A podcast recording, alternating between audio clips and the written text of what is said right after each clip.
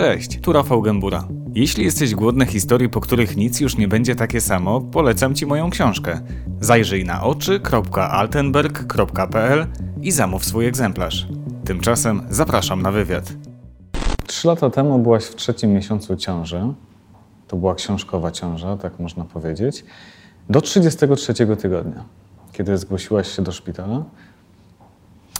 Co się stało? Ja zgłosiłam się do szpitala dlatego, że słabiej czułam ruchy Filipa. Mm, zostałam przyjęta na obserwację. Mm, tak naprawdę w trakcie tej obserwacji badania wychodziły ok. W sensie KTG, USG, jakby nic nie wskazywało, że dzieje się coś e, złego. Trzeciego dnia zostało wykonane cesarskie cięcie, bo już wyniki y, się pogorszyły, KTG było spałe. Y, USG takie y, szczegółowe y, pokazało, że Filip już nie podejmuje próby własnych oddechów, więc groziło po prostu tym, że on umrze. Czyli to było już ratowanie życia dziecka. Tak, cesarka była wykonana już ze względów ratujących jego życie. I w jakim stanie się urodził? Urodził się, on dostał 7 punktów, Mhm. ale y, po odcięciu pępowiny od razu miał wybroczyny na całym ciele. I w, z upływem minut jego stan się pogarszał. Od razu został przewieziony na OJOM, mm, podłączony pod tlen. Y, Do końca oni jeszcze nie wiedzieli, co się dzieje, ale no, jego stan był zły. Mhm. Kiedy usłyszałeś diagnozę? Co się dzieje? Jak wygląda sytuacja?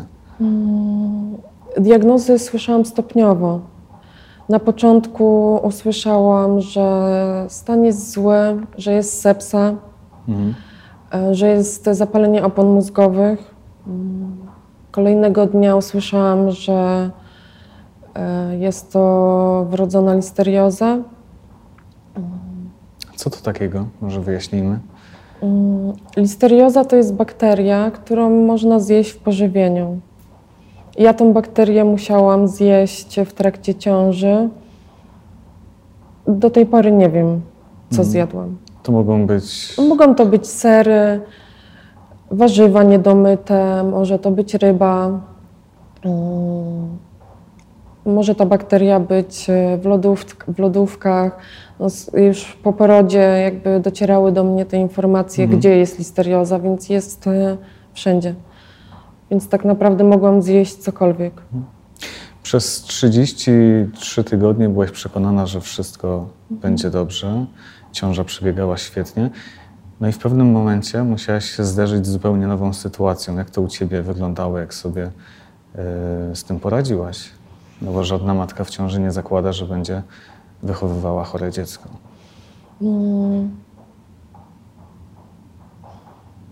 Trudne jest pytanie, bo te wspomnienia są bardzo żywe we mnie. W ogóle poród i te pierwsze dni po porodzie, no to jest szok. To jest e, takie uczucie, że tak naprawdę ja nie wiedziałam, co się dzieje ze mną. Ja byłam w, totalnej, e, w totalnym szoku, mm, gdzie początkowo ja nie wiedziałam, że ja będę wychowywać chore dziecko, tylko ja byłam nastawiona na jego śmierć bo on miał jakby znikome szanse y, przeżycia. Później w dziewiątej dobie y, miał jeszcze wylew czwartego stopnia, y, po którym mm, on nawet nie miał jakby płynu mózgowo-rdzeniowego, tylko była sama krew. Czyli ty byłaś nastawiona właściwie na najgorsze. No my byliśmy cały czas nastawiani na najgorsze, bo no jego stan był tragiczny, tak, dramatyczny, więc cały czas słyszeliśmy, że, że on umrze. A nawet jak przeżyje, to będzie w stanie wegetatywnym i będzie powolutku sobie umierał. Jaką opieką was otoczono? Czy lekarze stanęli na wysokości zadania? Nie, w tym szpitalu, gdzie Filip się urodził, yy, no na pewno uratowali mu życie. To jakby tego im, jakby no nie możemy odmówić, że nie, ale sposób przekazywania informacji był no według mnie skandaliczny. Mhm. Na czym to polegało? Jak to wyglądało? Już jak poszliśmy na pierwszą rozmowę do ordynatora, to na, jakby z pretensją w głosie zapytała mnie, czy ja sobie zdaję sprawę, jakie urodziłam dziecko i że to jest problem. I ja się rozpłakałam mm, i ona się mnie ze zdziwieniem zapytała, czemu ja płaczę, przecież wiem, że on może umrzeć, to po co płaczę? To było no, takie pozbawione jakby empatii. I to nie byli wszyscy lekarze, bo by, były też osoby, które były wspierające, e, ale e, ten szpital, w którym się urodził Filip i te pierwsze chwile po, po narodzinach wspominam traumatycznie. Ja jakby nie umiem się dalej z tym mm, pogodzić, że tak zostaliśmy potraktowani, bo wiem, że gdybyśmy byli inaczej potraktowani, to nasze traumy by były po prostu mniejsze. Filip później został przeniesiony do innego szpitala, mm, do Wrocławia. I tam dostaliśmy konkretne wskazówki, jak może wyglądać dalej nasze życie. Tam się dowiedzieliśmy, że możemy wyjść do domu pod opieką hospicjum domowego, ponieważ e, ja chciałam po prostu zabra zabrać go do domu. Nawet jeżeli y, jakby miał umrzeć, to chciałabym, żeby, Żeby był chciałam, w domu. Tak, Mhm. chciałam, żeby był w domu, żeby miał tą szansę poznać dom. Jak wyglądały te pierwsze wasze wspólne dni już w domu? Jak wy się odnaleźliście w tej sytuacji? E, Wiesz co, jak e, dostaliśmy go do domu, najpierw pojechaliśmy do hospicjum go zapisać i też to wspominam mm, teraz z perspektywy czasu trochę komicznie, bo ja byłam zła na cały świat, byłam zła na, na wszystkich. Jak pani z, zapisująca nas do hospicjum zapytała mnie, co jest Filipowi, to ja jej odpi- odpowiedziałam, no umiera, co ma mu być. I ona była taka zdziwiona moją odpowiedzią, ale ja tak czułam, mm, że, że jakby nie chciało mi się nawet tłumaczyć. Dostaliśmy Filipka do domu. Wsadziliśmy go do fotelika i pojechaliśmy. Więc mieliśmy takie przy- dziecko, które leżało w szpitalu, otoczone aparaturą i, i lekarzami, pielęgniarkami. I nagle go dostajemy do, y, do ręki jedziemy do domu. Byliśmy z jednej strony szczęśliwi, a z drugiej strony przerażeni bo nie wiedzieliśmy tak naprawdę do końca, jak się nim opiekować, co się będzie działo, czy go coś boli, czy go nic nie boli, bo on nie płakał. Em, Te pierwsze momenty były trudne. Myślę sobie, że w takiej sytuacji właściwie może się znaleźć każda kobieta w ciąży. Jak państwo polskie pomaga kobietom, które się znalazły w takiej sytuacji? To temat rzeka. Mm, Bo tak naprawdę mogłabym odpowiedzieć, że nie pomaga, ale to by nie było do końca prawda, bo w jakimś stopniu pomaga, ale jest to niewystarczające, bo mm, Filip dostał, y, wyszedł do domu z ustawą za życiem. Mhm. Ustawa, która była tak nagłaśniana i tak y, chwalona. Co ona daje? Co, co ona wam dała? Daje jednorazowe, jednorazową zapomogę cz- w kwocie 4000 zł. Mhm. Mm. Daje pierwszeństwo do lekarzy, ale to jest nie do końca prawda, bo nie wszystkie poradnie jakby respektują to. Zresztą wiadomo też, jak wygląda nasza służba zdrowia, że te terminy mimo wszystko są odległe, Mhm. więc wszystkie wizyty są tak naprawdę prywatnie. Ustawa za życiem jeszcze teoretycznie daje e, asystenta rodziny. Mhm. Ale mówię teoretycznie, bo jak e, zapytaliśmy w MOPS-ie o to, to powiedziano nam, że nie mają jakby takiego etatu. Czyli nie dostaliście Nie, asystenta? nie. No, tak naprawdę dostaliśmy 4000 zł i tyle. Mhm. E, Później, gdy Filip już miał orzeczenie o niepełnosprawności, to mm, należał mu się zasiłek pielęgnacyjny w kwocie, wtedy to było 187 zł, później 201. I to tyle. Jak wyglądała wasza sytuacja finansowa w- tej nowej rzeczywistości? E, Przez pierwszy rok ja byłam na urlopie macierzyńskim. Mm, Później musiałam z pracy zrezygnować, mm, bo Filip wymagał opieki całodobowej i my też często byliśmy w szpitalach. Mm, Więc e, przeszłam na świadczenie pielęgnacyjne i dostawałam świadczenia pielęgnacyjnego 1830 zł. Plus pensja e, Patryka. Więc ta sytuacja finansowa była no, no średnia. Do tego doszło jeszcze 500, plus, tak? Tak, do tego doszło jeszcze 500, plus, bo początkowo tego 500 plus nie mieliśmy, później wprowadzono, że na pierwsze dziecko się też dostaje, czyli łącznie ja dostawałam tych wszystkich świadczeń 2,5 tysiąca złotych. Mhm. E, starczało nam to na, na życie, tak? na opłacenie rachunków, kredytów, e, jedzenia. I to mhm. też nie, nie skromnie, mhm. tak? A ile faktycznie potrzeba pieniędzy, żeby opiekować się, żeby zapewnić przyzwoitą opiekę mhm. no, takiemu dziecku, jakim, jakim był Filip? Wiesz co, ja to kiedyś policzyłam i to jest, e, Filip, w przypadku Filipa to było na same jego suplementy, rehabilitację, yy, leki. To, było, to były kwoty około 4 do 5 tysięcy miesięcznie. Mhm.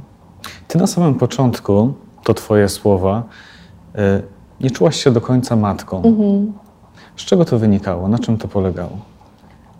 Yy, wiesz co, to wynikało z tego, że przez półtora miesiąca ja nie miałam Filipa, nie miałam możliwości go mieć przy sobie, bo my byliśmy przy nim, ale on był przez pierwsze trzy tygodnie w inkubatorze, później też to był szpital. E, jak wróciliśmy do domu, to ja nie umiałam się w tym odnaleźć, bo mhm. był ogromny lęk. My musieliśmy mu zakładać sądy. I to jest najgorsze uczucie na świecie, gdzie musisz swojemu dziecku włożyć rurkę tak przez nos do żołądka i ono się dławi. I te momenty powodowały, że ja się czułam trochę jak pielęgniarka, trochę jak. Mhm. Wiesz, nie, wiem, nie wiedziałam tak naprawdę jak, jak kto, ale to trwało z tydzień, dwa i jakby się poznawaliśmy, bo tak naprawdę no, ja go nie znałam. No tak, ten pierwszy czas spędzał w szpitalu. Mhm. Po pewnym czasie nastąpił jakiś taki przełom, mhm. gdzie ty e, sobie powiedziałaś, albo Filipowi powiedziałaś, e, że nie, nie będziesz miał wiecznie płaczącej matki, nie będziesz miał brzydkiej mhm. matki. Na czym ta przemiana polegała? Skąd to się wzięło? Nie wiem. Już nie wiem. Chyba z e, takiego poczucia, że przypomniałam sobie, jak to było, jak byłam w ciąży, jak sobie wyobrażałam siebie w roli mamy. I zawsze miałam takie wyobrażenie, że nie chcę być taką matką Polką w cudzysłowie, w dresie, niepomalowaną, yy, narzekającą, tylko chciałam być szczęśliwą mamą i chciałam, żeby Filip był szczęśliwy. I jak minął pewien czas w domu, to ja sobie tak pomyślałam, no jest chory, jest co jest, ale jest. E, I jeżeli ja będę nad nim płakać, bo przez pierwsze trzy tygodnie cały czas płakałam, mhm. jak już był w domu, E, I wtedy sobie uświadomiłam, że jak ja będę cały czas płakać, to on pomimo tego, że e, jest chory, to nie będzie też miał szansy na dzieciństwo, na normalność. I wtedy tak jakby mi ktoś przełączył coś, mm. Poszłam do fryzjera, ogarnęłam się i jakoś starałam się żyć z tym. Mm. Z jakim nastawieniem wyżyliście? Czy, czy to była taka nadzieja, że jego stan będzie się sukcesywnie polepszał? Czy to było takie życie w zawieszeniu, e, no, w oczekiwaniu na koniec, który wiadomo, że nadejdzie? Jaką wy mieliście wiedzę i jakie nastawienie? Jak wy żyliście? E, nie żyliśmy tak, że czekaliśmy na, na koniec, e, bo tak by się nie dało żyć. Po prostu by się nie dało. Tak naprawdę przez pierwsze pół roku żyliśmy w poczuciu ciągłego zagrożenia, lęku bo nikt nie chciał Filipowi pomóc. Nie chciał, nie mógł, bo to jakby nie mogę powiedzieć, że nie chciał, tylko jakby stan jego mózgu mm, był na tyle zły, że jakby lekarze neurochirurdzy nie chcieli się podjąć operacji, bo mogłoby to zaszkodzić. E, I jak Filip miał pół roku, to byliśmy w Warszawie w Instytucie Matki i Dziecka z padaczką, tak, na neurologii i tam nas skonsultowano e, z neurochirurgiem, z doktorem Barszczem i on przyszedł do nas i powiedział nam, że on spróbuje mu pomóc. Że on widzi jakby e, szansę operacji, mm. nie daje nam gwarancji, że to pomoże, ale powiedział nam takie słowa, że skoro jeździmy po całej Polsce i szukamy ratunku, i on widzi, że Filip walczy, mm. to on postara się mu pomóc. I wtedy mieliśmy nadzieję. I faktycznie te dwie pierwsze operacje mu pomogły. Na tyle, że wyszliśmy do domu z takim spokojem. Mhm. Powiedzieliśmy, że w głowie jest ok. I tak naprawdę przez rok żyliśmy bez operacji, bez szpitali, mm, z napadami padaczki Jak często one się pojawiały? codziennie. Codziennie. On początkowo miał po 100 napadów dziennie, później Po, e, po 100 napadów? były takie momenty, że miał bardzo dużo napadów i był bez kontaktu całkowitego, bo dostawał też leki takie mocno otumaniające go, no po to, żeby tych napadów nie było. Ale były miesiące nawet, że on Mhm. był e, bez kontaktu. Mm, Ale zawsze wracał z uśmiechem. Powiedziałeś, że no wtedy pojawiła się ta nadzieja. Mhm. E, Filip przechodził też kolejne operacje. Mhm. Ile było ich łącznie? Operacji głowy było pięć. Mhm. Do tego jeszcze miał założoną gastrostomię już pod koniec życia tak naprawdę, bo, bo przestał jeść. E, To miał łącznie siedem operacji. Łącznie siedem. E, I w pewnym momencie znowu coś ci się przełączyło, przestawiło e, i doszłaś do wniosku, że przestajesz jakby walczyć na siłę o to, żeby on żył. To nie było tak, że e, przestaję walczyć na siłę, bo ja nigdy bym nie przestała, znaczy nigdy nie przestałam o niego walczyć, e, tylko w kwietniu e, była taka sytuacja, że Filip się nam pogorszył w domu. Nie mogliśmy go dobudzić, on był praktycznie nieprzytomny. Wsadziliśmy go do auta, e, wzięliśmy butlę z tlenem i pojechaliśmy do Warszawy autem swoim, bo wiedzieliśmy, że jak wezwiemy karetkę, to go zawiozą do najbliższego szpitala, a tam mu nie pomogą. Tego nie chcieliście. Tak, on, e, wiesz, my jechaliśmy do Warszawy, on miał tętno 20-30, czyli on po prostu w tym aucie umierał. Mhm.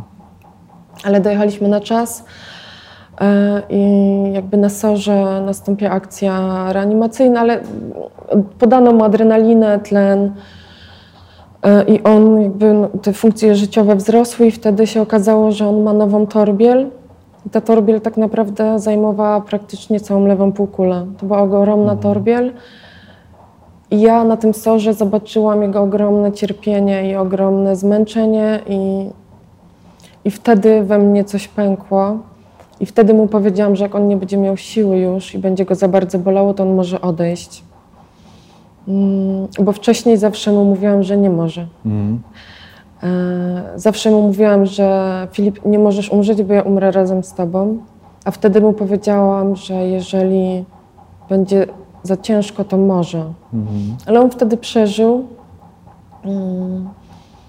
Wtedy przeszedł dwie operacje mózgu i wyglądał, jakby obraz jego mózgu się poprawił, wyglądał dobrze. Więc my wróciliśmy do domu i mieliśmy takie poczucie, że jest okej. Mhm. Mm. Ale wtedy już właśnie po tych wydarzeniach y, uświadomiłam sobie, że go nie mogę trzymać na siłę. Po prostu. Mhm. Filip z całą pewnością się, się wycierpiał w swoim życiu, E, no ale to też całkowicie się przekładało na, na wasze życie, na waszą sytuację.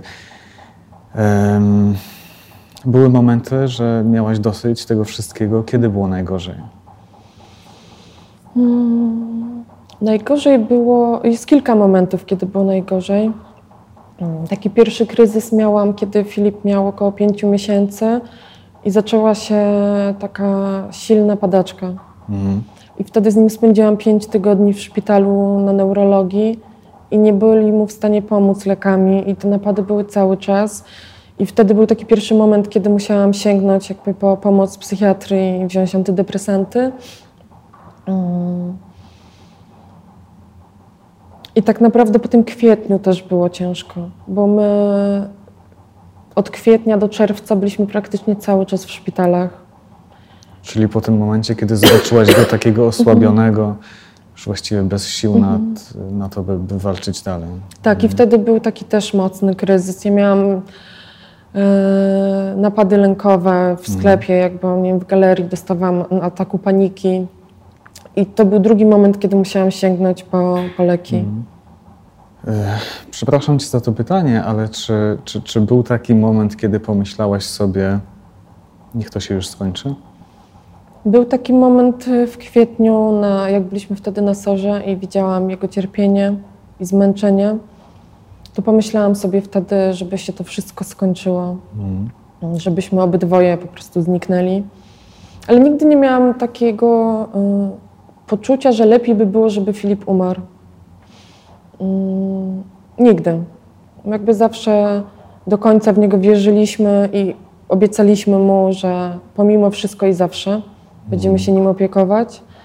Ale w momencie, gdy widzisz ogromne cierpienie swojego dziecka, to są różne myśli. No to jest. y, mm, dla, liczy się dla ciebie bardziej e, dobro jego niż twoje. Dużą pomoc y, otrzymaliście od hospicjum.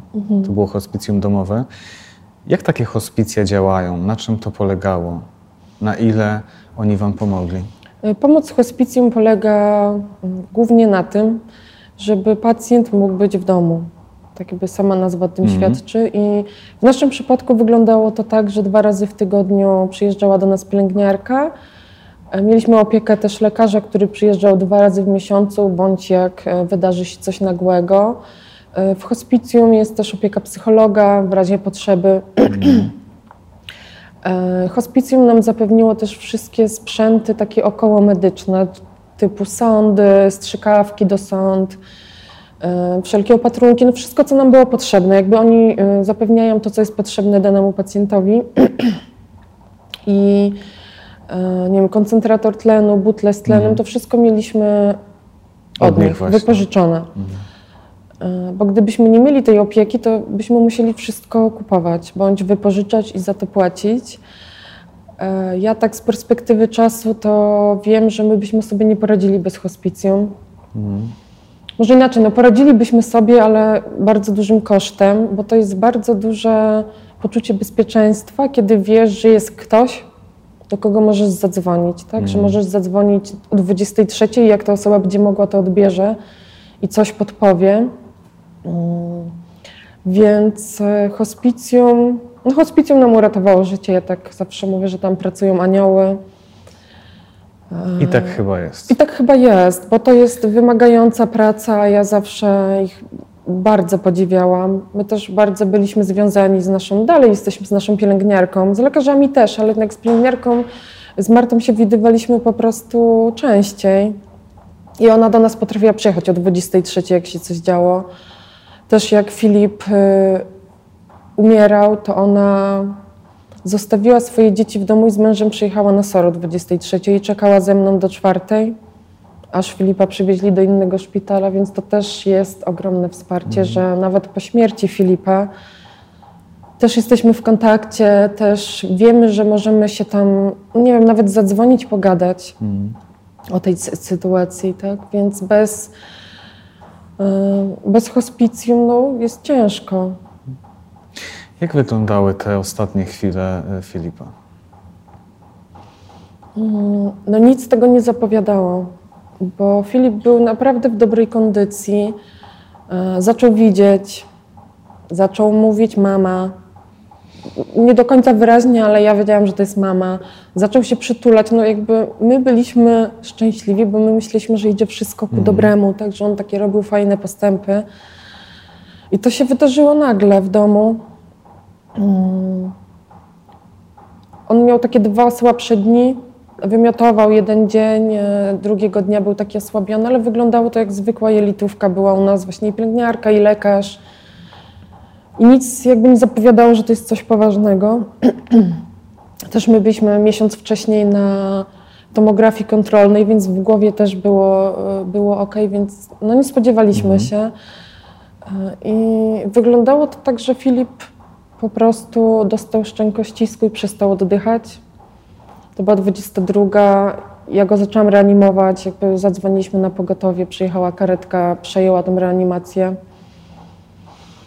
Filip bez oddechu był z 20, z 25 minut i po tym czasie przywrócono mu krążenie. Był pod respiratorem, pod respiratorem e, w szpitalu i dnia następnego dowiedzieliśmy się, że jest e, śmierć mózgu. Że tam Jakby nie ma żadnych reakcji na bodźce, źrenice są rozszerzone, sztywne. No. I, I tak funkcjonował jeszcze przez 17 dni. 17 dni. A funkcjonował tak dlatego, że złośliwość rzeczy martwych spowodowała, że zepsuła się aparatura, która mogłaby potwierdzić tę śmierć mózgu, bo to jest cała mm. wieloetopowa procedura, więc te 17 dni yy, no było koszmarem. Mm. Bo my wiedzieliśmy, że Filip nie żyje. Ale nie do końca. Ale czekamy, aż umrze jego ciało, tak? I to był, no to jest traumatyczny czas, naprawdę, bo tam się już zaczęły dziać różne niefajne rzeczy z jego ciałem. Ja codziennie jeździłam go, myłam, więc wiedziałam, co się z nim dzieje, tak?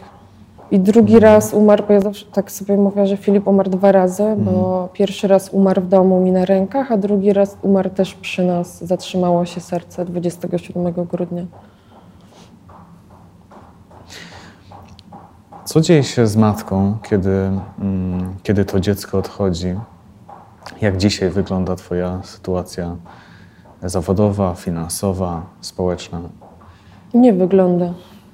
Nie wygląda w żaden sposób, bo po śmierci Filipa, po pogrzebie tak naprawdę, bo do pogrzebu ja byłam w takim jakby szoku, że ja nawet nie myślałam, o, co ze mną będzie dalej. Po pogrzebie wiedziałam, że muszę powiadomić te wszystkie instytucje typu MOPS e, o, o śmierci Filipa. Więc usłyszałam, że mam przynieść akt zgonu i tyle. Ja dopytałam pani, czy mi się należy jakiś zasiłek, y, co ja mam dalej zrobić, więc poinformowała mnie o tym, że mogę się zarejestrować jako bezrobotna. Więc się e, zarejestrowałam jako bezrobotna i cały ten proces rejestracji trwał miesiąc. Mhm. Bo potrzebne były jakieś tam zaświadczenia i czekałam przez cały miesiąc na to, żeby to wszystko zebrać i móc się zarejestrować. I przez ten miesiąc byłam bez żadnych środków do życia. Bo w Czyli momencie. Już nie dostawałeś Nie, bo w momencie, kiedy umiera dziecko, to z dnia na dzień odbierają ci wszystkie świadczenia, tak? Mm. Więc zostajesz bez jakichkolwiek środków do życia. Po miesiącu się zarejestrowałam i należy mi się zasiłek dla bezrobotnych. Przez trzy miesiące jest to kwota 1020 zł. Kolejne trzy miesiące jest to 870 zł i po tym, po tym pół roku nic się Koniec. już nie należy. Mm. Tak? Mhm. Ty przez ostatnie dwa i pół roku no, zajmowałaś się wyłącznie swoim mm. synem. To, to, to były ponad dwa lata walki o jego życie. Ile ty czasu realnie potrzebujesz, żeby móc wrócić do życia, do pracy? Nie wiem. Wiesz, myślę, że tego nikt nie wie. Bo myślę, że to jest bardzo indywidualna kwestia. I tak naprawdę nie wiem. No wiem, że teraz y, nie jestem w stanie wrócić do pracy, bo ja jestem z zawodu psychoterapeutą. Gdybym chciała wrócić do zawodu, no to ja muszę najpierw sama ze sobą sobie poradzić, mm. bo ja teraz tak naprawdę funkcjonuję z dnia na dzień. Walczę o przetrwanie, też jakby biorę leki antydepresyjne, mm, bo bez nich nie funkcjonuję. Nie śpię, nie jem. No tak, ciężko byłoby w tej sytuacji jeszcze pomagać innym. No, no, mhm. no nie ma takiej opcji. No, mogę iść do jakiejś innej pracy, ale też teraz sytuacja na rynku pracy jest jaka jest. Mhm. A zresztą nawet nie wiem, czy bym miała siłę nawet do fizycznej pracy, żeby iść. Bo ja się bardzo szybko męczę. Ja jeden dzień mam taki, że funkcjonuję w miarę ok, kolejny dzień mam taki, że leżę w łóżku i ryczę cały dzień. Mhm. Więc jest ciężko, i tak naprawdę po śmierci Filipa nie ma nawet, nie wiem, tygodnia, dnia, żeby po prostu się wypłakać i nie myśleć o tym, co będzie dalej. No idealnie by było, gdyby to świadczenie było przez jakiś czas utrzymane, tak chociażby przez trzy miesiące, żeby ten rodzic się mógł jakoś pozbierać, mm. stanąć na nogi chociaż trochę. A tak naprawdę to zostaje bez niczego. I jeszcze ja jestem w takiej sytuacji, że no ja mam partnera, on pracuje, więc jakoś sobie finansowo tak, macie to szczęście. Tak, rodzice mi pomagają, rodzina. Ale w momencie, gdybym była samotną matką, nie wiem, z dziesięcioletnią luką w CV, to jakaś no to można sobie iść strzelić w łeb, tak? Mhm. Ty napisałaś list, y, list pożegnalny do Filipa. Mm, miałem okazję ten list e, czytać i to, co e, mnie uderzyło, to to, że mm, dziękujesz mu za to, czego cię nauczył przez te dwa i pół roku życia. Jak napisałaś, to więcej niż ty nauczyłaś się przez całe swoje życie. Czego człowiek może się nauczyć w takiej sytuacji? Wiesz co, y, choroba Filipa i Filip, bo to nie chodzi tylko o jakby o chorobę, tylko o, o niego. On mi zmienił całkowicie perspektywę. Tak naprawdę pokazał mi, mm, co jest ważne, co jest mniej ważne. Zweryfikował mi bardzo znajomych. Ta cała sytuacja zweryfikowała nam bardzo znajomych. Nam została garstka ludzi, którzy z nami zostali. I to też są potrzebne weryfikacje.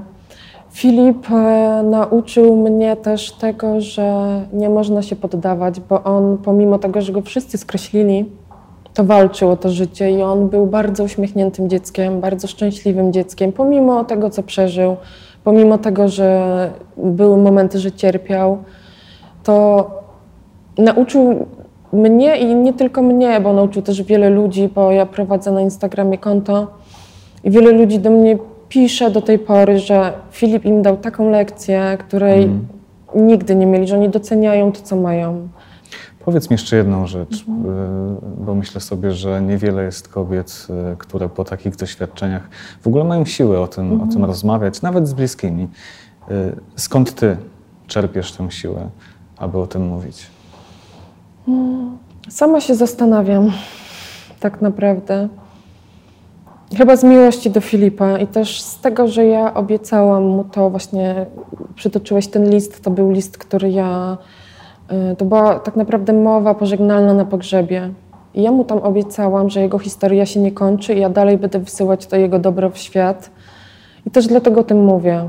Żeby też ludzie, którzy nie wiedzą, jak to wygląda, żeby się mogli dowiedzieć, jak to wygląda, żeby też życzliwiej spojrzeli na te rodziny z dziećmi niepełnosprawnymi, żeby też życzliwiej spojrzeli na te dzieci, nie odwracając się i wytykając jej palcem, tylko po prostu się z nimi na przykład przywitając albo uśmiech, mo- można się do nich uśmiechnąć, tak?